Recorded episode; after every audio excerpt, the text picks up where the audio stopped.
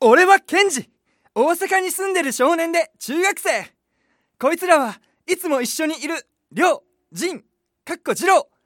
今日もいつも通りファミレスでドリンクバーをしばいてるあともう一人さつきが少し遅れてるけどなあちょっと告白したいことがあんだよな告白ってなんだよ一体なんだよお前たちには言っておきたいことがあってさつきが来てからじゃダメなのかよ男同士で告白しておきたいんだよ一体なんだよ俺さつきのことが好きなんだ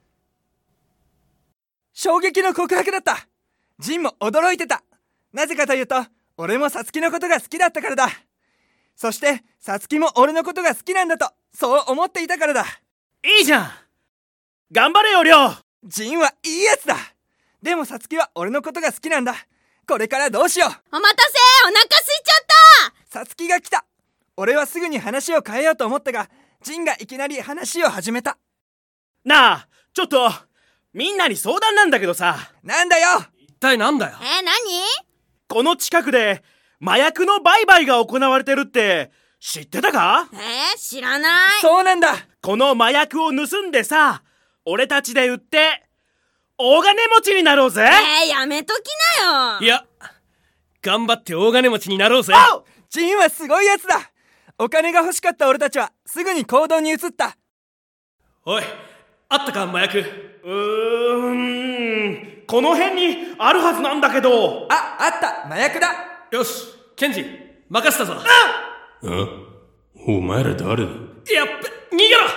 そうして俺たちは麻薬倉庫から走って逃げ出した俺は悩んだ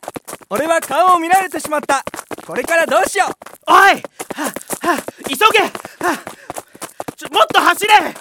疲れたら殺されるぞ俺もさつきのことが好きなんだ一体なんだよ俺だってさつきのこと好きなんだぞ俺だってさつきのことが好きだあとさつきも多分俺のことが好きだ何言ってんだこの野郎おい仲間割れはやめろよ早くバスに乗るぞりょうケンジなんか言えよおい俺たちは仲間割れをしてしまったそうして会話がなくなってしまったある日俺の携帯電話が鳴ったメールだったさつきは預かった。今すぐ盗んだものと200万円を持ってこい。さつきは預かった今すぐ盗んだものと200万円を持ってこいそんな大金子供が持っているはずがなかった俺は亮と仁に助けを頼んだなあ二人とも助けてくれよ嫌だ俺もやだ分かったしょうがない俺一人で行くぜ俺は一人で麻薬倉庫に行った麻薬倉庫に潜入したがすぐに敵の不良グループに捕まってしまったお前何考えてんだ警察に行ったりしてねえだろうな。言ってないで、200万はそんなお金は持ってない何考えてんだお前。もういい。ブツはどうしたさつきを離せこいつ、やってんじゃねえか。待てよ絶対絶命だと思った瞬間亮と仁が大阪の仲間たちを集めて倉庫に助けに来てくれたうおーさつき今すぐ縄をほどいてやるからなありがとうそして俺とさつきはキスをしたおめでとうおめでとう亮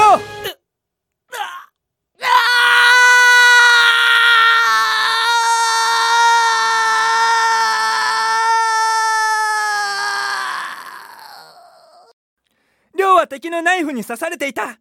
ナイフが刺さったところから血がポタポタと大量に出て流れていたよくもりょうもよし倒した亮しっかりしろ俺はもうダメださつき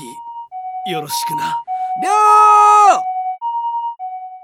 それから数日俺は落ち込んで家に引きこもりになってしまった俺の中にあるのは罪悪感だけだった俺があの時あんなことを言わなければあいつは死ななくて済んだのに決めた俺も死のう俺の中にあるのは罪悪感だけだったそしてケンジは近くのビルの屋上へ向かった。りょう待ってろよケンジが飛び降りようとしたその瞬間、後ろから声がした。お前何やっとんねんケンジは振り返った。りょうなんとそこには、亮がいた。なんで死んだんじゃ勝手に殺すなや誰も死んだなんて言ってへんやんお前早とちりしすぎやって亮はいつものように、ケンジの肩を叩いて、笑い合った。言ってよ、りょう言ってあ、あバランスを崩した二人は、落ちた。なんだ大丈夫じゃん何がじゃボケ俺が死ぬやんけやっぱりお前が死ね